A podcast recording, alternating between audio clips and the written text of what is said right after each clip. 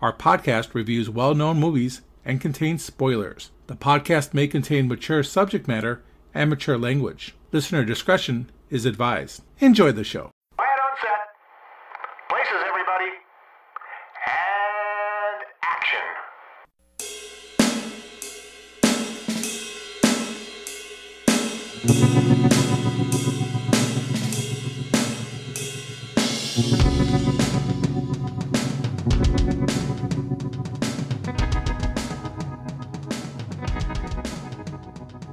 Welcome, everyone, to the Hooked on Movies podcast.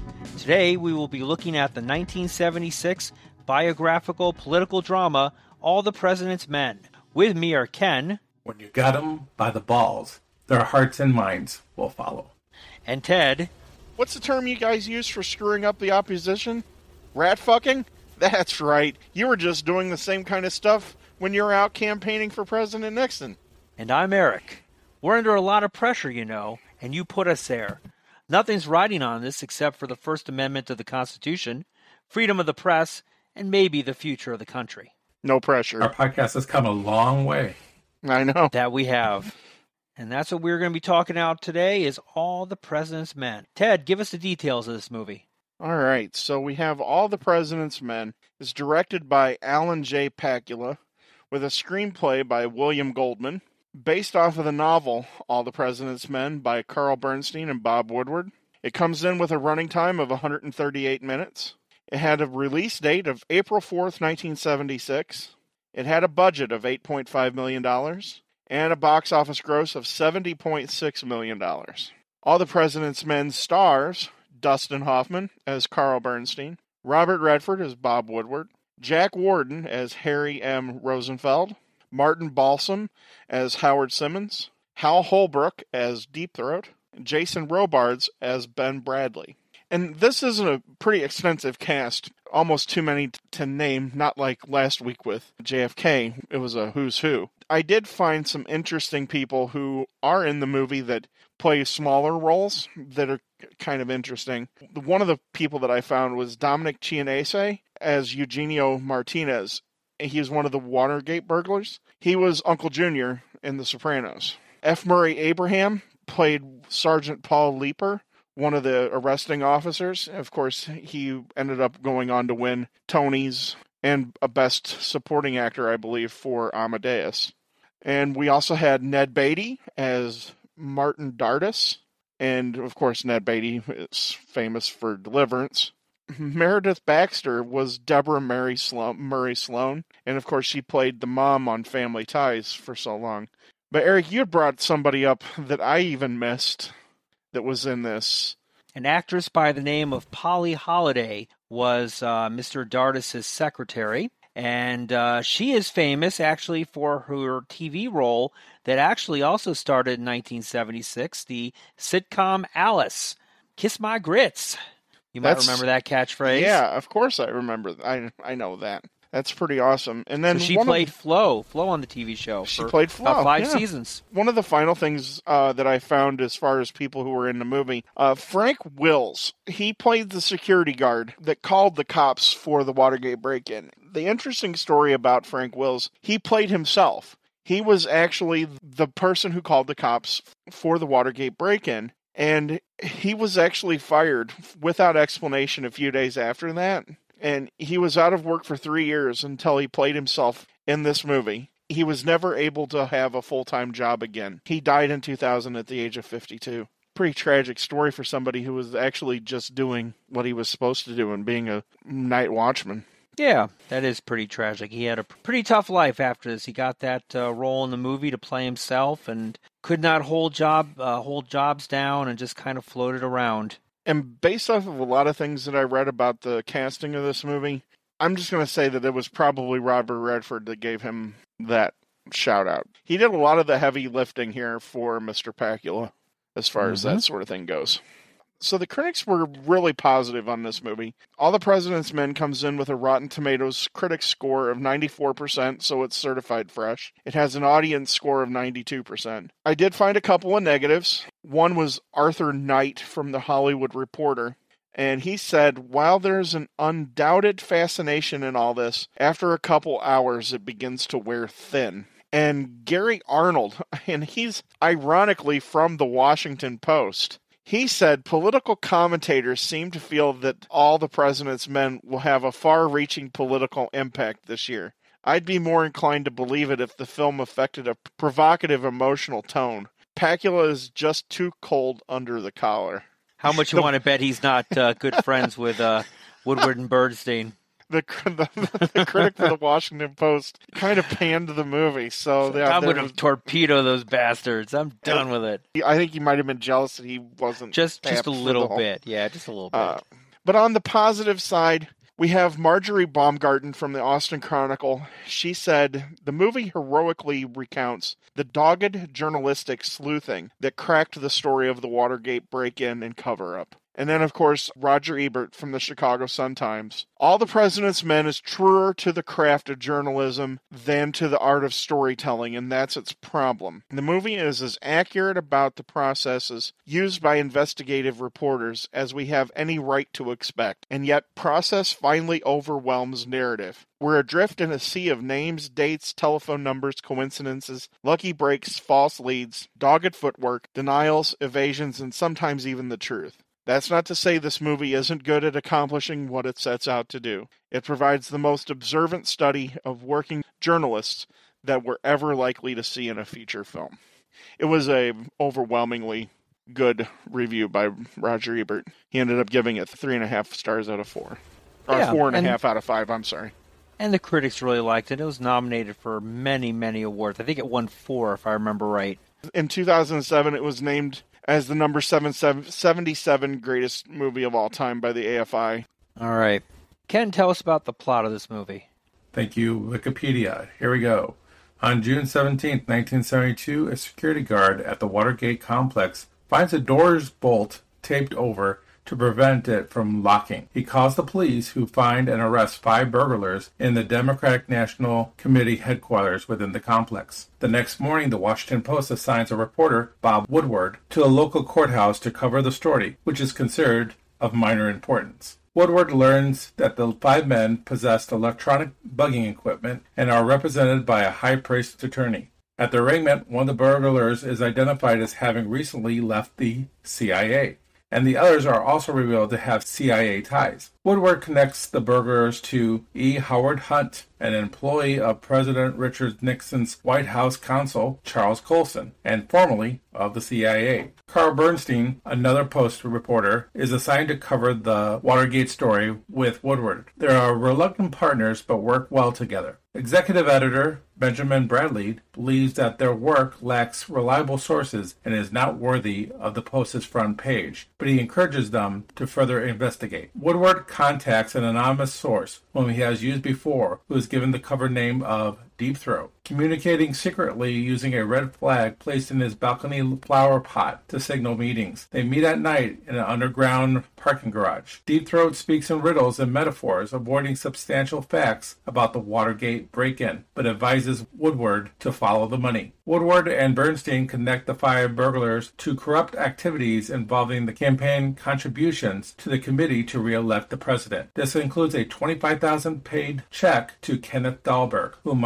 Miami authorities identified when investigating the Miami-based burglars. However, Bradlee and the others at the Post still doubt the investigation and its dependence on sources such as Deep Throat, wondering why the Nixon administration should break the law when the president is almost certain to defeat his opponent in a landslide. Through the former committee's treasurer, Hugh Sloan, Woodward and Bernstein connect a slush fund of hundreds of thousands of dollars to the White House Chief of Staff, the second most important man in the country, H.R. Haldeman, and to the former Attorney General John Mitchell, who is now the head of the committee. They learn that the committee was financing a campaign to sabotage the Democratic presidential candidate a year before the Watergate burglary. Woodward again meets secretly with Deep Throat and demands that he be less evasive after mix up. Deep Throat reveals that Haldeman masterminded the Watergate break in and cover up. He also states that the cover up was not just intended to camouflage the committee's involvement, but also to hide covert operations involving the entire U.S. intelligence community. He warns Woodward and Bernstein that their lives are in danger. When the two relay this information to Bradlee, he urges them to carry on despite the risk. On January 20th, 1973, Bernstein and Woodward type the full story while a television in the newsroom shows Nixon taking the oath of office for his second term as president. A montage of Watergate related teletype headlines from the following years is shown, ending with the report of Nixon's resignation and the inauguration of Gerald Ford on August 9, 1974.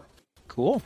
So, Ted, when was the first time you saw this movie? I saw this in college. I was a history major in college, so this movie would have fit right into everything that I was studying. But this was not quite for a class, but it also helped provide some information for one of my classes. Here again, Watergate was something that mostly my dad talked about a lot. This totally affected him as just as an American.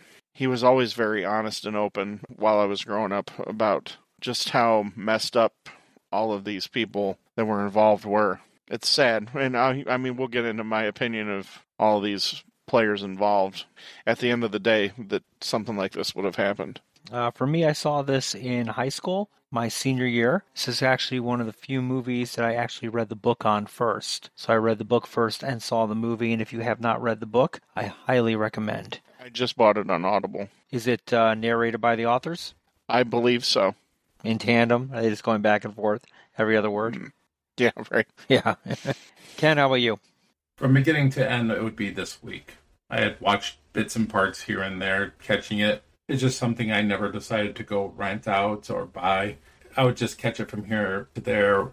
Yeah, this is definitely one of those movies that you have to see from start to finish. If you've never seen it before, watching it midway, early, towards the end, you won't know what the hell's going on. Uh, Robert Redford buying the rights to the book on this is really what kicked it off. What are your thoughts on that, Ted?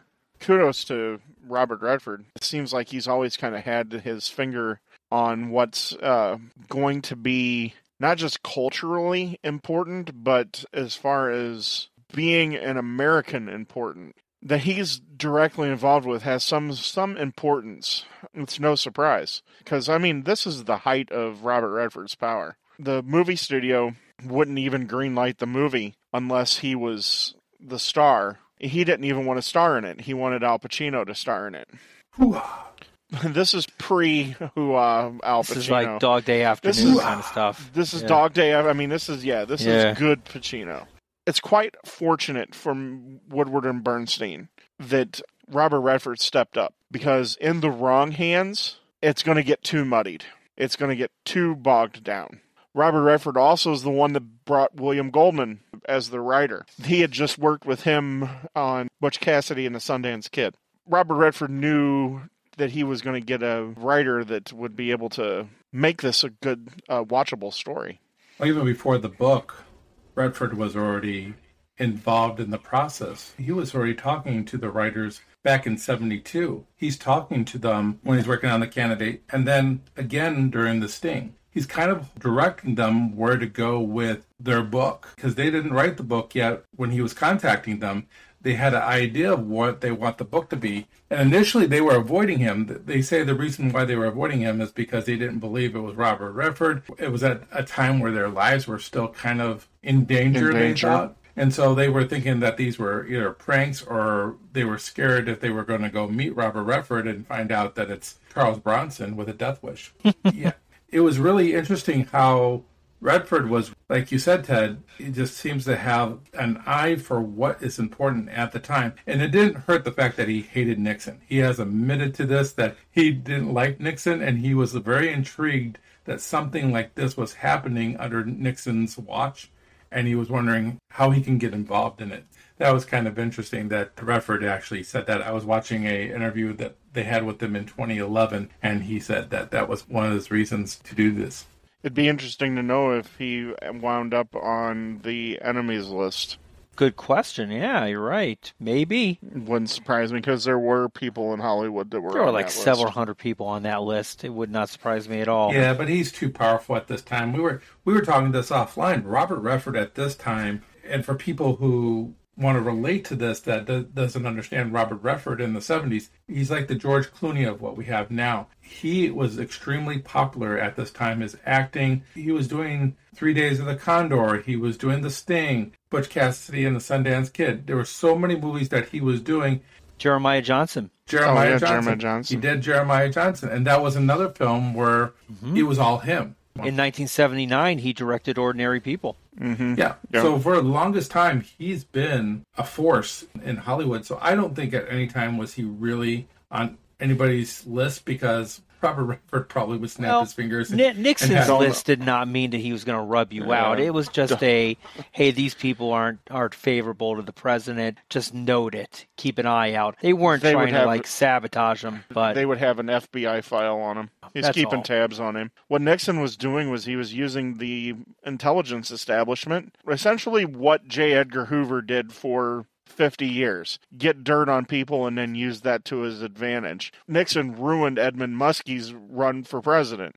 It would make sense that somebody like Redford would be on Nixon's list. at Mark Felt, who ends up being the quote unquote deep throat, Nixon screwed him over because he was supposed to become the head of the FBI after J. Edgar Hoover. So that plays a little bit here into that. And isn't it interesting that after Hoover dies, Nixon is, has control of both, the, it seems like the CIA and the FBI? Because the Oh, FBI yeah. was kind of against Nixon in a way. It seems like whenever somebody was against the FBI, the CIA was there to kind of support the president. We were talking about that in JFK. CIA didn't particularly care for Kennedy.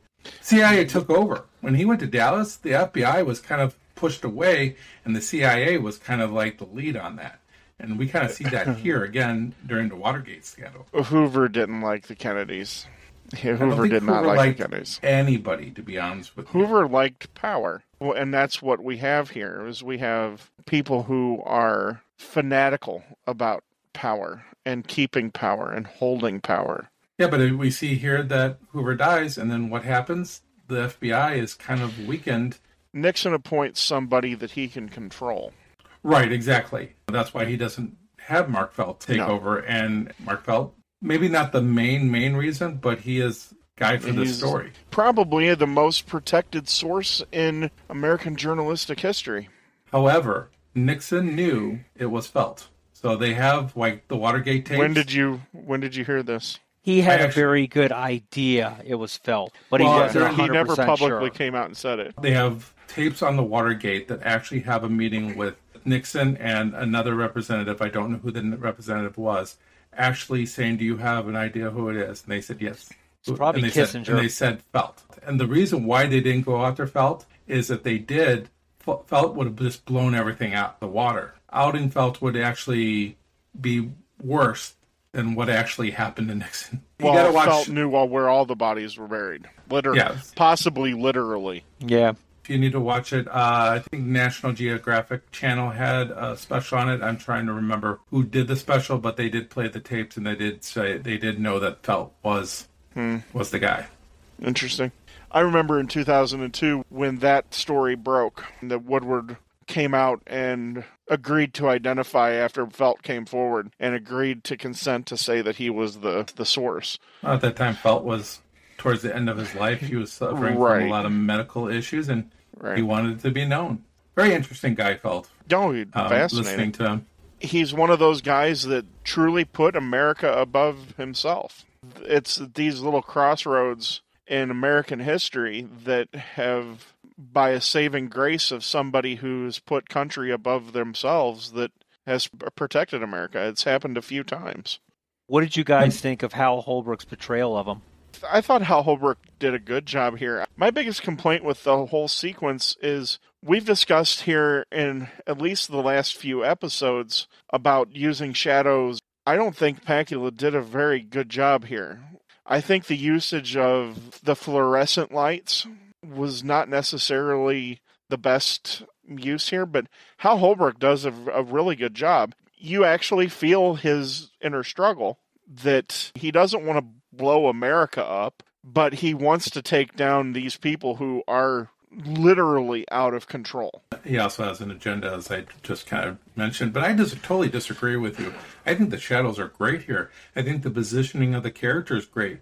the character is kind of like on an angle at the beginning here, and it isn't until the end that you have that straight face to face discussion. I think the shadows are done really well, and I think the fact that you do it with natural lighting almost in the parking garage, I think gives it a bit of authenticity that it needs. Yeah, I disagree with you. I think it's You mean it's you mean great. fluorescent lighting in the parking garage? the light that's in the parking garage. Yeah. Right, he's using whatever he has. And this is what uh, Robert Redford said. We did this on purpose because we wanted things that happened outside of the newsroom to be in the dark. We wanted to be in the dark when we were getting, you know, this type of information. And then when we're in the newsroom, it's being shared, it's brought to light to everybody else. So Right, I I- actually like how that works. I get it. I just think that the way the fluorescent light comes out onto the screen is kind of harsh. It's not pleasing to my eye.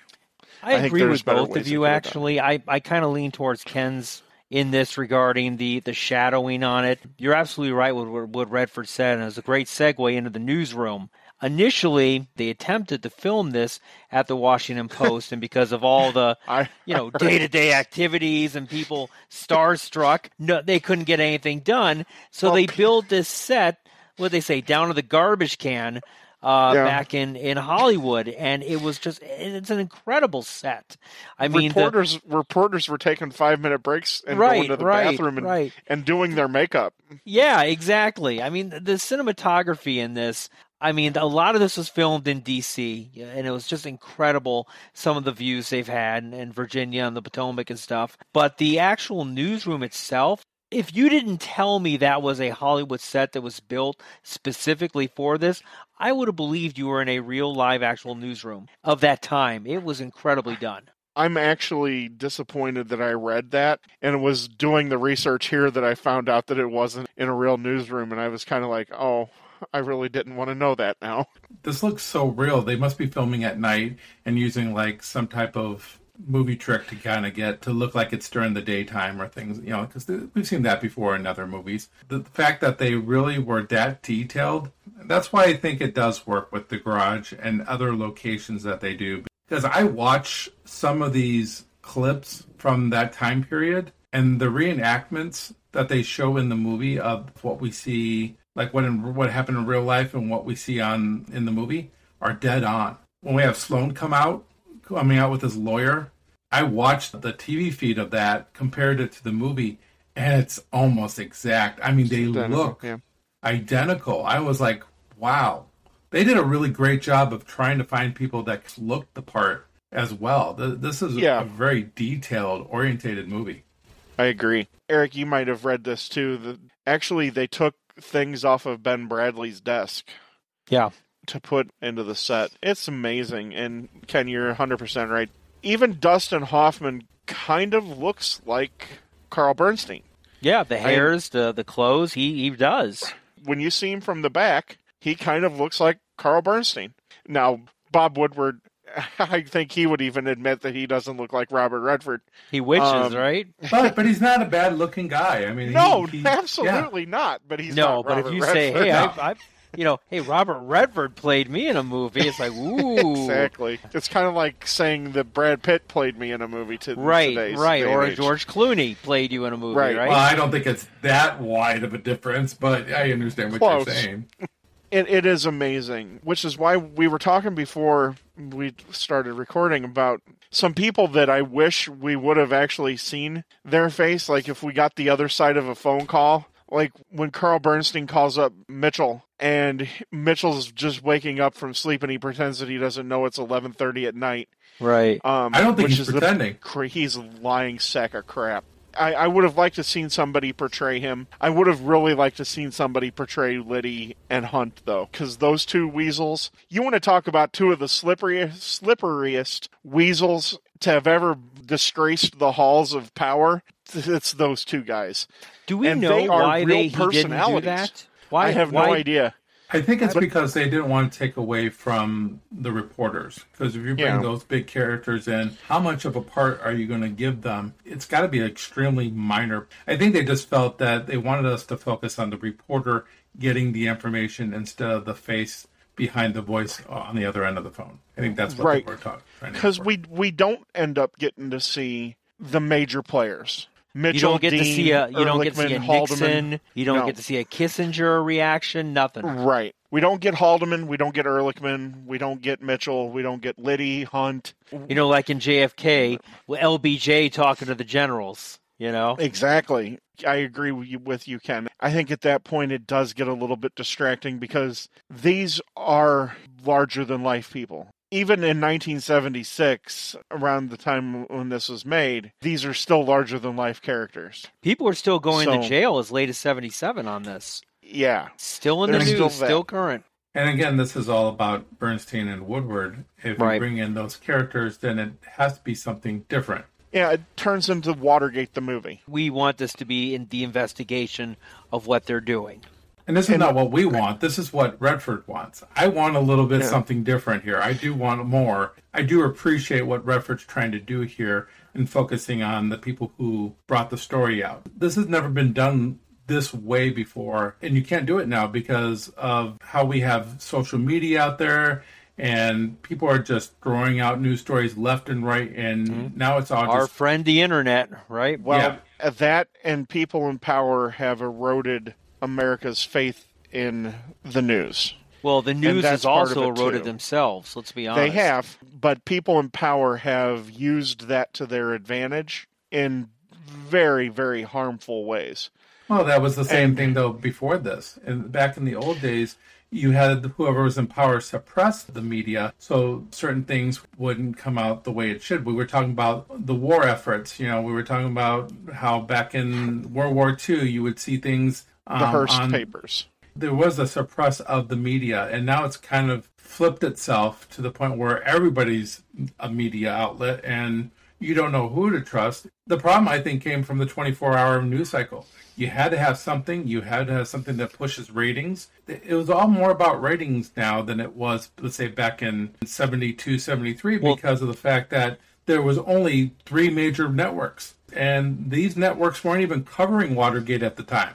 They could care less until after the story broke, and then CBS took it and ran with it. Think about the main plot of this movie. The antagonist in this movie is not necessarily the Nixon administration, if you think about it, and it's a good antagonist. The antagonist is Ben Bradlee. And I Mhm. say that Yeah. because Ben Bradlee always wants two, three, four sources. He wants things checked, double checked, Want somebody to go on record with this? go on record, which Mm-hmm. in today's news media, they don't check anything. Well, it's because of Deep Throat. And I am 100% in agreement of the protection of anonymous sources. Sure. because a lot of stuff doesn't get done if there's not anonymous sources. And seeing this is where people in power have used that to erode negative stories against them as well. It was because of Deep Throat. This is where the arsenal of the those in power has grown and they learned from what happened in Watergate.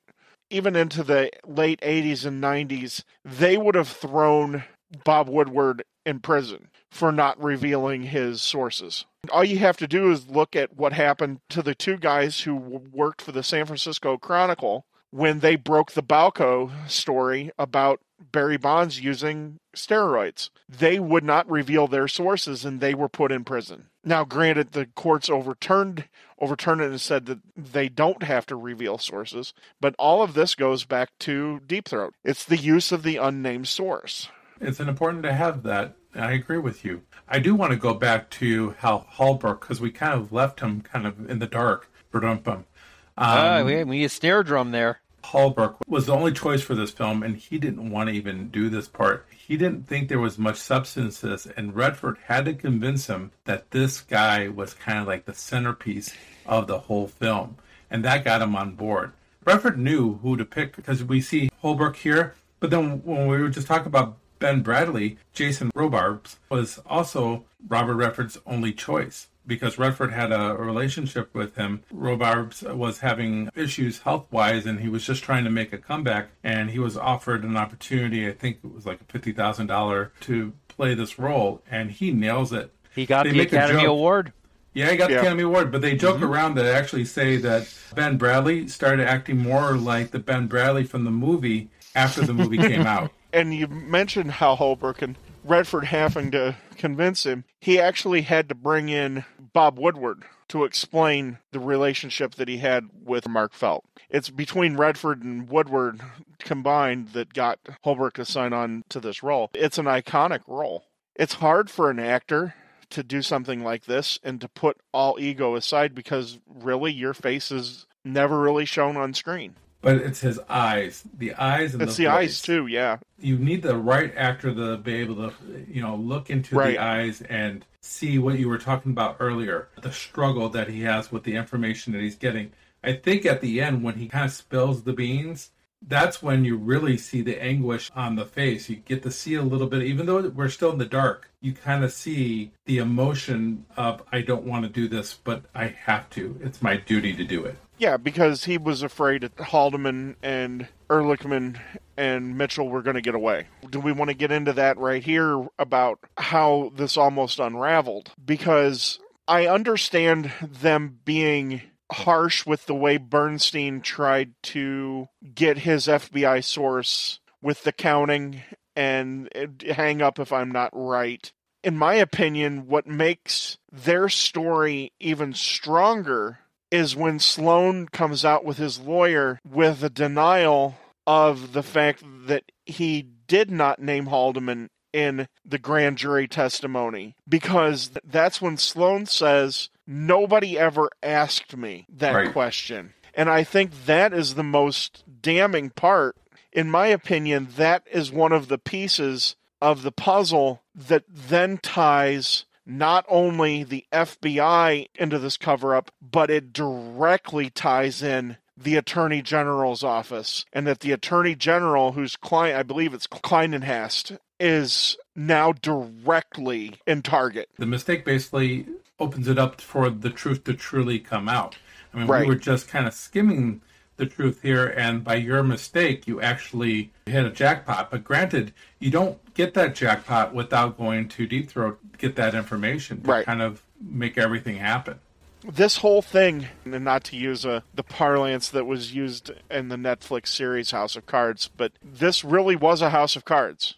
Woodward and Bernstein were walking the finest of lines, razor thin lines, to try to get this out there. And it could have been stopped at any particular point. It's just for the grace of God that all these things happened the way they did because this was an existential crisis in American history. It's almost a shame that in history now we've kind of lessened what the impact of Watergate was because now everything is something a gate. It's Spygate or blah blah blah gate and it takes away from the impact of what this really was. It does, yeah. The word This- "gate" is thrown around as a, a synonym for any type of scandal, Right. And I- that is kind of annoying when I do hear the word "gate" added to something. I'm like, ah, come on. These people were completely working outside of the law. It's hooked on Movies Gate. Yeah. Is that a thing? It's- yeah. It it is interesting when you get a breakdown of, of the characters and the cast that played them does a great job in this. But when you have all these characters kind of trickling down from the president to special counsel, you know, it, it's kind of funny. We haven't brought it up yet, but the committee to reelect the president, which is such an interesting committee in itself, uh, with the acronym CREEP, which is probably the best acronym I've ever heard in my life. I don't know. Do they still have committees to reelect presidents? Is that still? Yeah. Is that what super PACs But are it's now?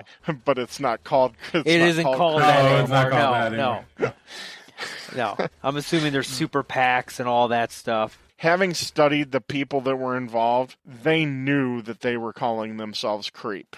Probably did. Yeah. These people, I you never underestimate the complete and utter one buffoonery of these people, and just complete and utter just psychos. it's kind of funny too if you think about it. Yeah, you had a lot of cash and a lot of slush fund, but you had a lot of checks being funneled and laundered, if you will, through banks, Mexican banks, but you still had paper trails of funds. These people thought they were so above the law that they could literally just get away with murder and Yep. no one was watching them. They were emboldened by their own success. Liddy was emboldened by his success when they raided the psychiatrist's office in Los Angeles. That was a huge scandal. And they had a huge success when they ruined Edwin Muskie's run for the presidency by making up a fake. I, I never knew that calling Canadians Canucks was a Derogatory sl- term, a huge slur, but I guess it is. And they have a hockey team called the Canucks, so I never yeah, understood yeah, ironic. I know, right? why this is uh, such a slur. Maybe they should be rethinking of changing their name. Maybe they should, right? Yeah. um, they were emboldened by success and they just got sloppy. It was, we don't care anymore because we are above the law, because we own the law. We have one of ours in Mitchell, the Attorney General, and then the heat gets turned up on him. He leaves the Attorney General's office and becomes the head of creep. Which is interesting too because obviously he had his personal issues i believe he did a little bit of jail time as well and how how ironic too that everyone in the movie has nothing good to say about john mitchell he is like one of the most hated people in this movie And everyone she's like, if you stand can him. get John Mitchell, that would He- be That would be great. great. He's yeah. literally one of the most hated people in American history. yeah yeah and He's one of a the things horrible human being. the one of the things about this movie, I know we haven't brought this up yet, was the follow the money is made up for the movie. That was not part of the vocabulary of the Watergate scandal, the book, the reporting. That's a straight movie line, and it's such a famous movie line too that was kind of brought in there. Kind of like show me the money, but it's follow the money. it's Un- follow the money. I didn't know that. You didn't know that?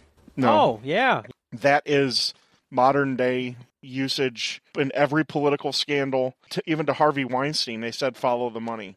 Follow the money. It's yeah. it's amazing. Now, Woodward, Bernstein, all the people related had no issue with that being put in the movie, that liberty being taken, because it makes a lot of sense, but no one said, no, uh, sorry, Mr. Redford, you can't put that in there. In fact, there wasn't that many liberties taken. That's why I think they were okay with it. The only thing that Bernstein and Woodward were kind of disappointed in was there was one character that was combined. And we, we see Yeah. this happen too many times where we combine characters. Sure. They said they should have pushed harder for, and I'm forgetting the name because the character is not even played a big part of this whole Watergate issue, but is not mentioned in the film at all. They wish that they would have been able to have separate characters that give that person credit. I go back to these characters, and the one person that sticks out that I'm I'm wondering why he doesn't get enough credit here is Rosenfeld, with Jack Warden playing Rosenfeld. At the beginning of this movie, he is like going to bat for them left and right. And when you hear about the Watergate scandal, the Washington Post article, you don't hear a lot about him. In fact, he just died last year, Rosenfeld. Um, but Jack Warden here does a great job in portraying him and going to bat for him because they wanted to give this to bigger writers, and he was the yeah, because first one. these two guys were on the Metro. They were local DC only. Mm-hmm. That's why Woodward was sent to the arraignment hearing. He had just come off of the crime beat, and they sent him over there. And had he not heard the word "I just retired from the CIA" out of Right. McCord's mouth, it's like, "Pardon me, what did you No, say?" I love I love Robert Redford's line. He like looks down and goes, Holy Yeah. shit. Just Yeah. It was it was like everything just opened up at that point. right. And what's interesting is what Robert Redford does in that scene in the court. He almost has to strain to listen because they're being very Oh, quiet sure. about that. And but that's how the movie plays out. It's almost you have to strain yourself to hear everything, to catch everything. One thing about this movie, which is great and frustrating with me at the same time, it's sometimes hard to follow because people are whispering. I'll be watching the movie, it'll be very quiet. They talk very quiet and very Sure. secretive. And then all of a sudden, I hear a car peeling out in the parking garage and it's louder than anything in the world. But they do that on purpose. They kind of do these little things here to kind of distract you so you can focus on only certain things and not on other things. That comes back to what we were talking about, I think, in JFK, where you have to kind of repeat watch films like this to kind of get the whole picture, to kind of follow the breadcrumbs, because you're not going to be able to get the first time around. And even the reporters here don't get it the first time around because they screw up and they have to backtrack and they have to talk to Deep Throat and get the right information and move forward. Because I think one time watching this, I think we would have wrong information about what happened and that we would need to go back and watch it a second, third time to get the right idea. What is it, You Jack have- Warden, who's walking through the newsroom? He's like, Woodward, Bernstein, it's your case. and then they start calling Don't him. fuck it up. They start calling him Woodstein. yeah, Woodstein. He's like, Woodstein. Weren't you supposed to Um, fire him last last Yeah, month? yeah.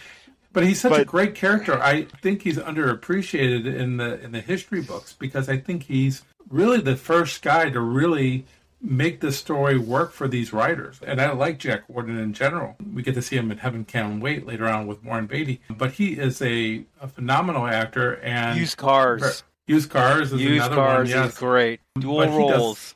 it's just really great to see somebody going for back because throughout the whole movie, well, I shouldn't say the whole movie, but throughout the first half of this movie, none of these guys want to move forward with this. They think it's a dead issue. Nobody cares about Watergate. Even uh, Bradlee says half of America doesn't has never even heard of Watergate. when they're all in the, the room there, the editors going over what stories to put in the paper for the Right. day, what positioning. It's not even mentioned at first. But then as the guys walk out, he asks the one guy who I think is on the world desk his opinion He's of the it. world editor. That conversation between him and Bradlee is is very interesting. The way because I think a lot of people in America thought the same way. And it's the existential question that we have to have as a viewer, but also as a person just living in America. He, speaks for them.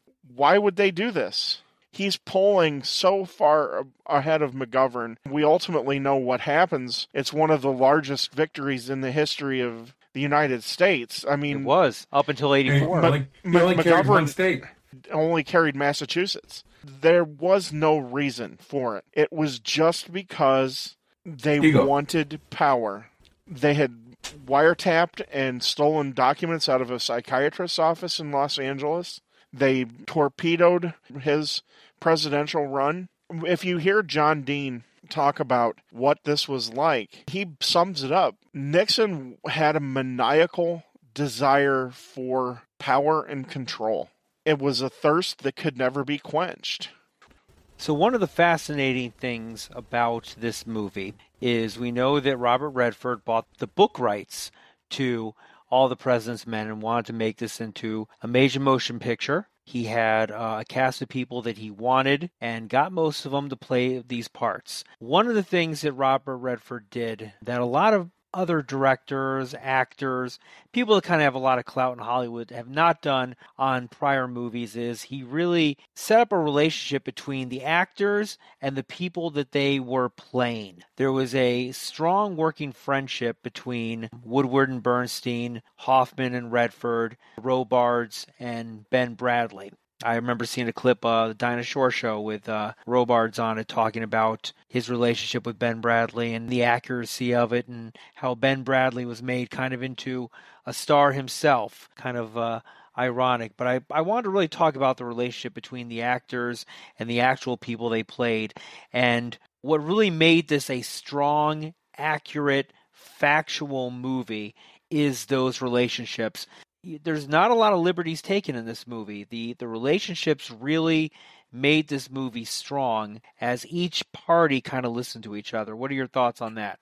Ken, we'll start with you. Redford sought Hoffman out for this part. That's again why Redford has so much control at this time, and he's at the height of his powers. But Hoffman does a great job here of, I love how he's portrayed his character, and these guys spent all day with them. They didn't stay over, but I think it was for like six months straight, they were spending all their days with them. And Hoffman, he doesn't exactly look like Bernstein, but I think he probably has some of the mannerisms. I'm what I- assuming Bernstein smoked that much. Yeah, Probably. he did. Is there anywhere you don't smoke? And that was ad lib. That That was line. great. Every- Everything Great line. in the elevator was ad lib. But uh, Bernstein, if you watch him in talk shows, he's got a lot of energy. Even now, he's into his seventies. Fun fact about Bernstein that uh, Ted probably knows this: is that his wife Was Nora Ephron. His wife That's is right. Nora Ephron. Was Nora Ephron? Yeah. Of course, she wrote some of the movies that we've already reviewed, like uh, When Harry Met Sally. So that was a little fun fact.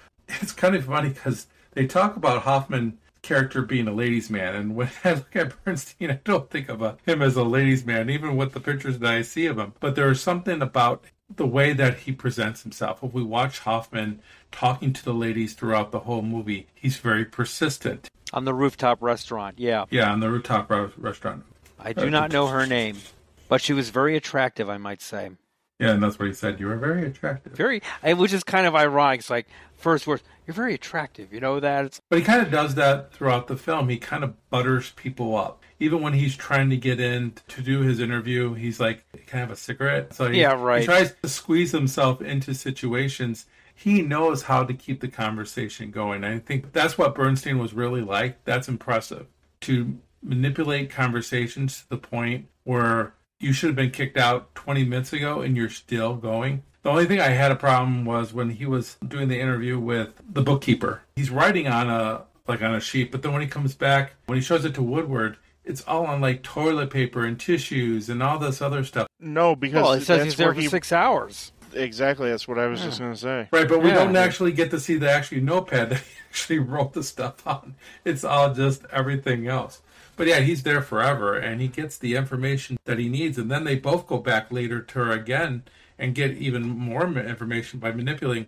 The only thing about these two characters that bugged me just a little bit was at times it did seem like they were abusive a little bit. Granted, I know they're trying to get a story, but in some cases, they will go to that one lady's house and she's basically like crying. She wants them to leave because she's afraid, but they're bullying their way into their lives. And did something important happen because of this? Yes. But at the same time, do I have a problem with it? A little bit. In defense of that, they did use some very interesting tactics. We'll use that terminology, but I don't believe that they fully comprehended just how much danger that they or the people they were interviewing, how much danger they were really in. I believe I said this before. Based off of who we're dealing with, especially with Hunt and Liddy, it's amazing that somebody didn't get offed in this whole thing. That was these guys' MO. I mean, Hunt worked for the CIA. Liddy was a disgrace. Well, he wasn't a disgrace. He was a retired FBI agent who was known for his borderline illegal dealings. These guys were used to making people disappear. So Could it be the reason why they, they didn't know also is because they were so green? I mean, Woodward is basically Possibly. on the job by what they say nine months. Um, it does sound like uh, Bernstein has been there for a while. I don't know how long he is, but he was talking about how he's been in the business since he was 16. And he's supposed to be the better writer. Woodward Yeah. is the one who's a little bit more particular and a little bit more professional. But Bernstein is one who knows when you read something, he knows where to put it to grab you right off the bat. And I love that first interaction that they have at his typewriter talking about him taking the story and polishing it. Again, it comes back to focusing on what is going on in the movie because when he comes over there, Woodward kind of mumbles to him and trying to figure out why he's got his stuff. And again, this movie makes you really focus on what they're saying. There, it's easy to miss some of this stuff. I love the fact that he says, "I don't have a problem of what you did; it's how you did it." All he had to do was basically ask him, and he probably would have been more than happy to let him look at his copy of it. But yeah, I think being a little bit green around the edges is what makes them naive and not realize that their lives are in danger until Deep Throat basically says, "Hey, your lives are probably in danger." I mean, you guys are playing with ex CIA, and you don't think anything bad's going to happen to you. I, I do think there's just a little naiveness of these two characters, and up until the end of the movie. and you know, as far as going into Robert Redford and Bob Woodward, there had to be a lot of trust that Bob Woodward put in Robert Redford for this to work. I know that uh, when this was all going down, neither one believed that they were talking to Robert Redford, um, which is kind of amusing because they were still really covering the story at this point. Uh, there were still people going to jail, like we had said earlier. So the the fallout was still occurring. It's this relationship between these two, between Redford and Woodward. It's one of those things that can only happen in Hollywood. It's just wonderful that these two men they took this story that was legitimately one of the biggest stories journalistic history and they made it into a, a remarkably good movie. Redford put aside his entire ego for this. Like I had said previously, the studio wouldn't greenlight this movie without him in the starring role. But then, what to counteract that, his pitch was his co star had to be somebody that was equal to him or very close to him. And that was a very small group of people at that point. And the use of Dustin Hoffman here, Dustin Hoffman, uh, I believe he's coming off of Marathon Man. I mean, of course, in The Graduate. He's an, another it guy. It's interesting that in the credits, Dustin Hoffman gets the credit before Robert Redford because Redford put aside his ego because he wanted Carl Bernstein and Bob Woodward to look like that they're on equal footing because it was both of them that broke this story. This also goes to how into this he was. There was no one character here that was above anybody else, and I love the way that they elevated the role of Ben Bradlee. I think if there's only one thing that was kind of left out that was an important part of this whole scene, she's the one that said to cut her out, but it was Katharine Graham. She was the owner of the Washington Post. And she's actually the one who stood up to the Nixon administration because they wanted all of the notes that Woodward and Bernstein had. And she goes, They're my notes. If you want them, you come and get them. And essentially shut down the criticisms of what these two guys were doing. Now, granted, she said later, after she said the movie was out and everything, she regrets not having her point in there. But she's another figure in this whole thing that's kind of got left out of the lurch because, as awesome as Ben Bradlee was here, she's almost as important because she's built the reputation of the Washington Post. Another uh, great movie, The Post, with, Yes. with Tom Hanks about the Pentagon Papers, The Pentagon focuses Papers. on on Yep. Katharine Graham. Yeah, And It's an incredible I- movie in itself too. Another American hero. I mean, Another American she- hero. She defended the First Amendment, the freedom of the press, She actually, when she watched a, a screening of, of the movie, because she got to see some of it before it went out, she was like, "Is it too late for me to be added Right. into the movie?" She was very impressed with. The Sorry, movie. Katharine. Yeah. you missed it. But it's all of these people combined. It's why on every issue of the Post that comes out, it says democracy dies in darkness. Correct. Yep. And the reputations of Woodward and Bernstein here and what the Post did during the release of the Pentagon Papers. It's so important. Unfortunately, the Post It- is a shell of itself. Well, With- most with papers are owners. now. Right, because what's happened, I know, Ken, you've decried, and I'm going to decry the 24 hour news cycle. It's hurt the newspaper industry, but what truly has hurt the news industry, the news is now siphoned out to the people through corporate speak. Corporate ownership. And yep. whether it's NBC, which is owned by Westinghouse, with CBS was owned by Westinghouse, NBC was GE for many years. GE, right. It's all owned by corporations. And now the papers have been so consolidated into ownership in the last 10, 15 years that all the papers essentially are owned by like two or three main groups. I think we talked about this earlier off podcast.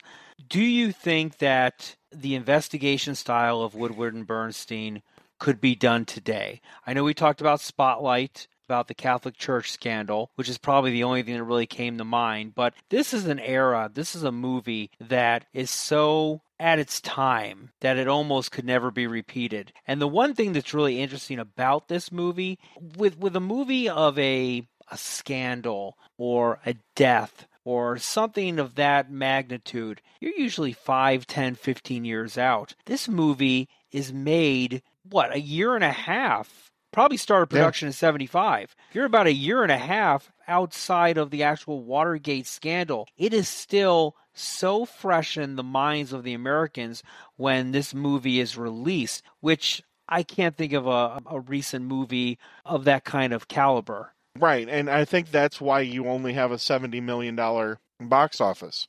I but mean, obviously, we know that this movie has gone on well Oh, past yes. that It- 70 million. Academy Awards is 77. We all know movies in 76. What was the big movie in 76, everyone? Rocky. Rocky, that's right. But this movie holds par. It's nominated for eight Academy Awards that year, wins four of them. Let's go go down the list here. We can talk about this. Best production design, it wins. Best supporting actor, Jason Robards, which I think deservedly wins. Best adapted screenplay, William Goldman, it wins. Goldman was so strong in the making of this movie, and it shows. Best sound mixing, it wins. Okay, I, I can see Yeah, that. Maybe I'm not sure about I don't. that. I don't know. You got Rocky had some pretty Well, good sound mixing And- too. Well, it, the thing that won that, the way they got the whole thing with the typewriter, what they did to get that was a combination of a gunfire and a whip Right. Oh, really? And, oh, to the- get that the- noise to okay. be that staccato. And also, too, what got them that is the use of the guns after the 21 gun salute after Nixon has been inaugurated. The typewriter is going over the top of the guns, and Yeah. that's Yeah, ex- that's making the comparison that words are ammunition. I love the uh, commentary Robert Redford when he's when he's reviewing it when they have the uh, balloons dropping. He's like, I hate Mm-hmm. balloons.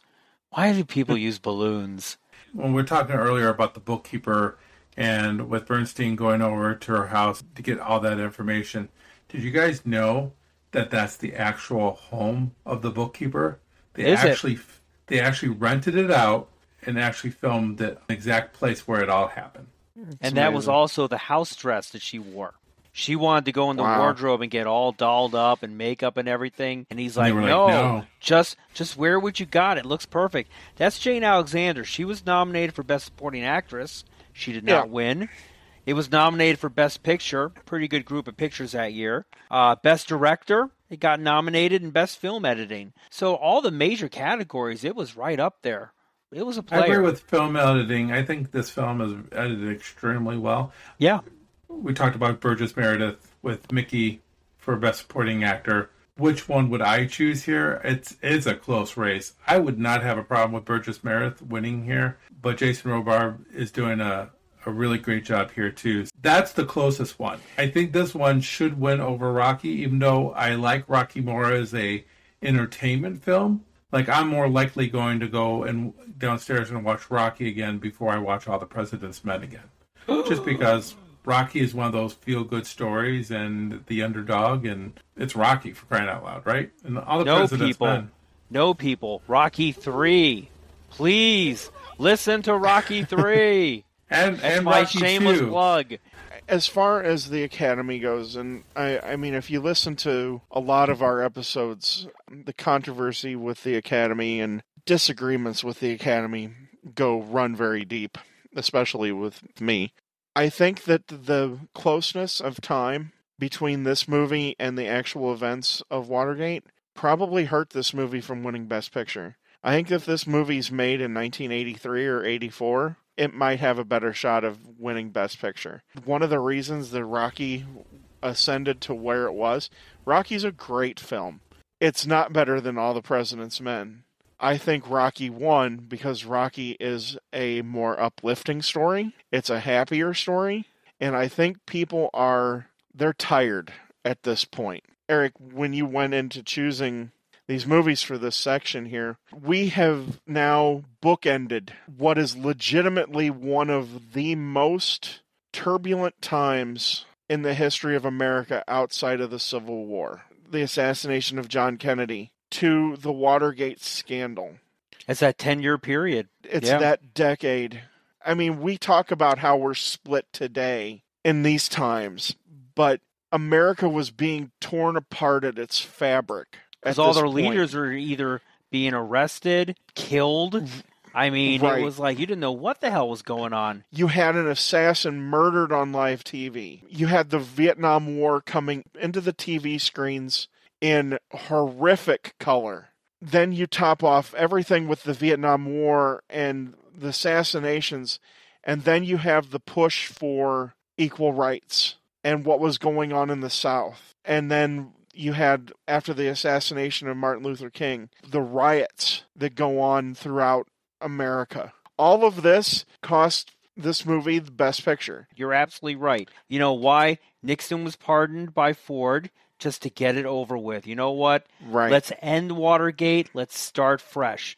That's exactly what Rocky was. It was uplifting. It was the underdog coming up and winning. It was a feel good movie. You make a great point. I never really thought about that. I think if this was made 10 years later, it probably would be a Best Picture win easily. But you're right. America's just like, come on, really? We're still talking about Watergate? Okay, it's Robert Redford. We'll go see it. It's amazing that The Deer Hunter won Best Picture when it did, being That um, was uh, that close- 78, right? 78, yes. Yeah.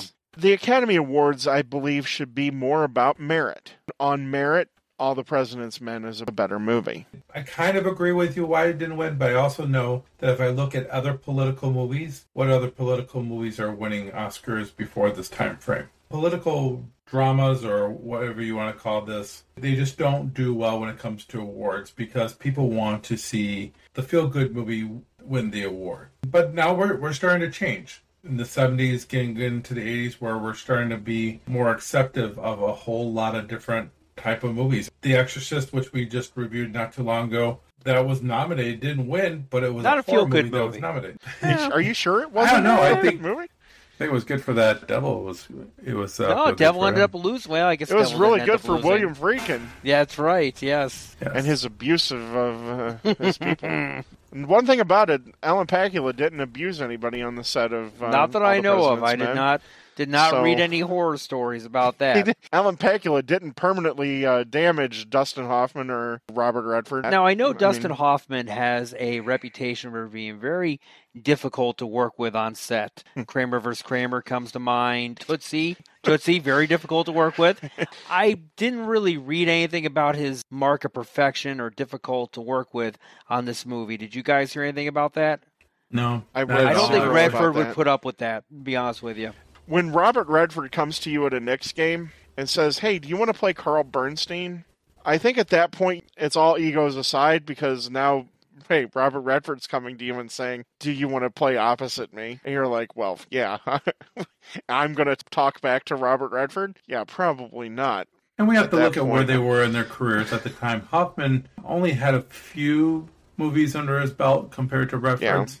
Redford had an extensive amount of films, and of course, he's the producer. So you're Yeah. not going to tick off the guy who's running the, producer. show, even though, Who holds the purse strings? yeah, right. I mean, Yeah, exactly. Follow the money. who's the boss? It's not the director, Right. even though the director is amazing here and does a lot of great things. I have no problem how this movie is shot.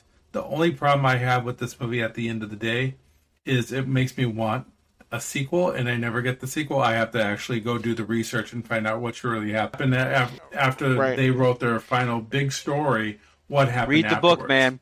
Read the book. You know, one of the things I want to mention here, you had mentioned the cinematography, and I don't know if this was an intended because I never was able to read, and I never found if this was an intended consequence. But I loved the shot of them looking down at the cars in the parking lot. Yes, Mhm. it was intended. Yes. All intended. and because it all looks like it's the puzzles, yeah. puzzle Well, pieces what they were trying to do fitting here together. is show just how small they were. This big Oh, that's area. interesting. That's not how I interpreted it. Yeah, but I okay. think, but at the same time, you can interpret it that way. But I think what they were trying to do was show that these there's these two guys in this big area. Yeah, I get that. because we also see that in the library. So Library when they're in the library, Yeah. when they were doing the research and the camera pans away going up and up they had to split that shot because the camera and you could even see this in the shot itself A little going back jerky. and forth it's Yeah. jerking a little bit but they wanted to show as they go higher and higher up how they're just one of many people there doing research on something it could be any of us i think is what they're saying here is it could be anybody that can rise to the occasion and take on the government or take on whatever they need to take on and do something important. Because these guys were nobodies Right. that stumbled upon this opportunity and they made the most of it. One thing I love about Woodward and the way that Redford portrays him, and, and probably for both of them, but more Woodward, is the note taking. Them being on the phones, listening to everything.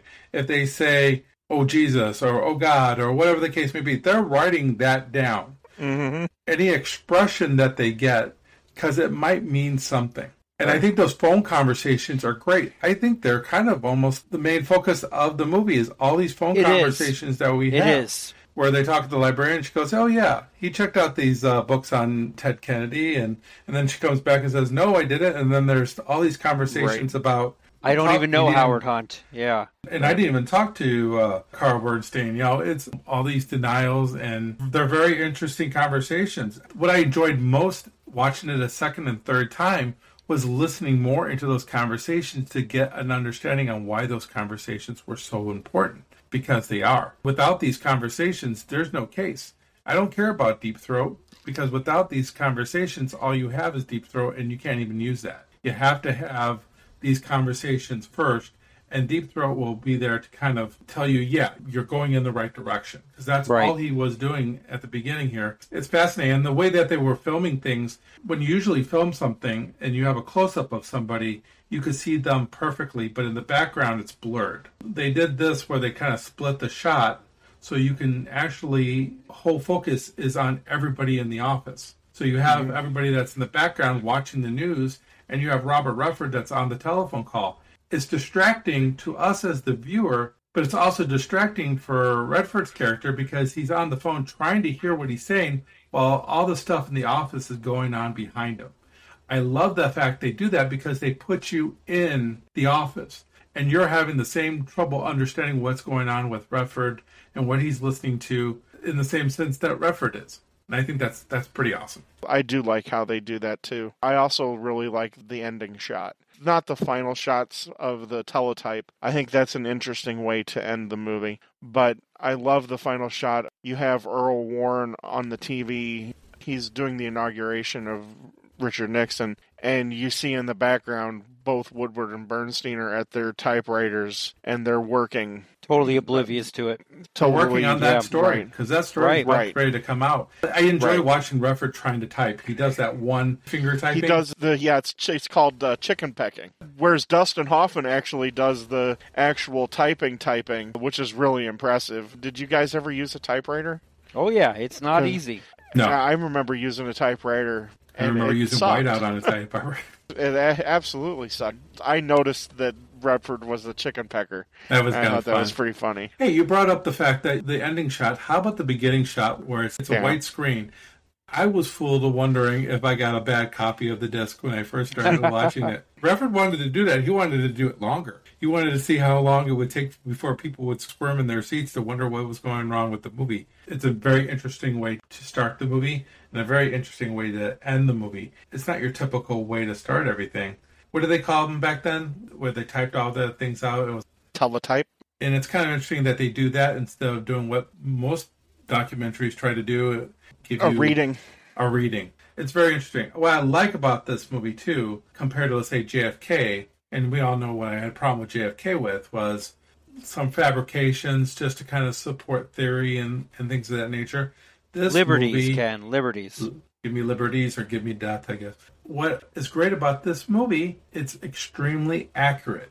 They take some liberties i don't mind but at no time are they misleading us to believe it happened a different way. This is a, almost exactly how it happened. If you listen to bernstein and woodward they would tell you this is how they wanted the movie to be that was a requirement with them and, and redford they didn't want a based on a true life story they didn't want that based on a true life story that we get where a lot of things are added in and subtracted in. Pretty much everything we see here actually happened.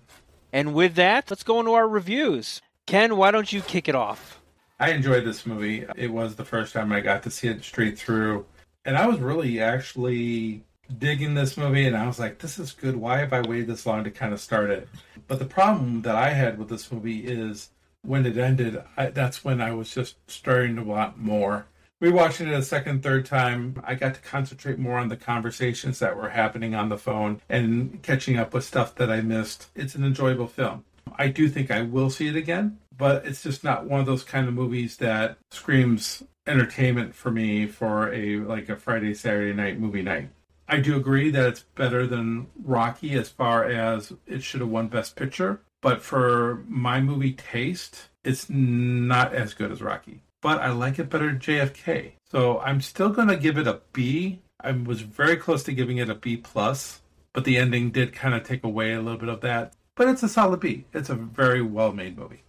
For me, I think this is a uh, again a very well-made movie, as uh, Ken said. I do recommend that you read the book.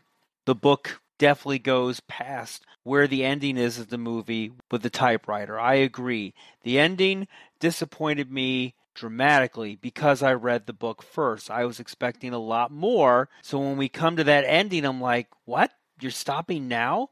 There's still another quarter of the book you just completely uh, you know ignored. That disappointed me when i first saw it but as i've watched this movie down the road i've been able to kind of separate mentally the book and the movie and focus just on the movie itself. It's an incredible movie. I love the actors. I love the story obviously. This is a movie that i will watch once or twice a year. I'm just that a nerd or a geek when it comes to history stuff and uh, Watergate, the Nixon administration, presidents have fascinated me forever. So this movie is right up one that I would love to watch and will watch again.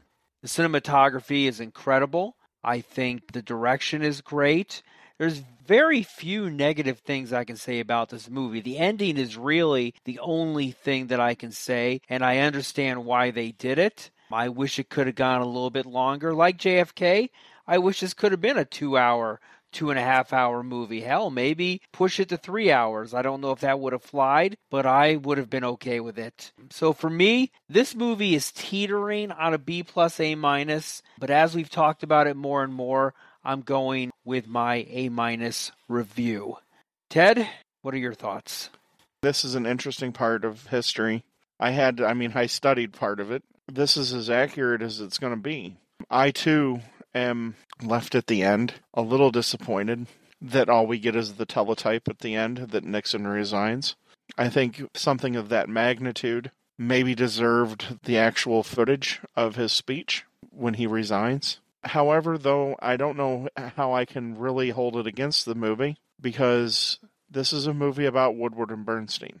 I hold Bob Woodward in the highest of esteem whenever he comes out with something my ears immediately are attuned. To have the end of the movie be the end of Nixon almost does them a disservice because they're no longer the focus at that point. I love all of the performances here. It's superbly well acted. And uh, the cinematography, like we had discussed, and everything, uh, not much more can be said. This movie is a solid B plus for me. This is a movie that I'll watch again it's a movie that I'll probably watch with my daughter when she comes to learn about American history.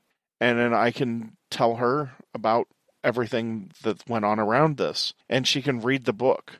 I think that this is a it's a great vessel. Like Roger Ebert said, this is a master's class in what it was like to be a reporter. The only other movie that comes to mind that's even remotely close to this movie is Spotlight.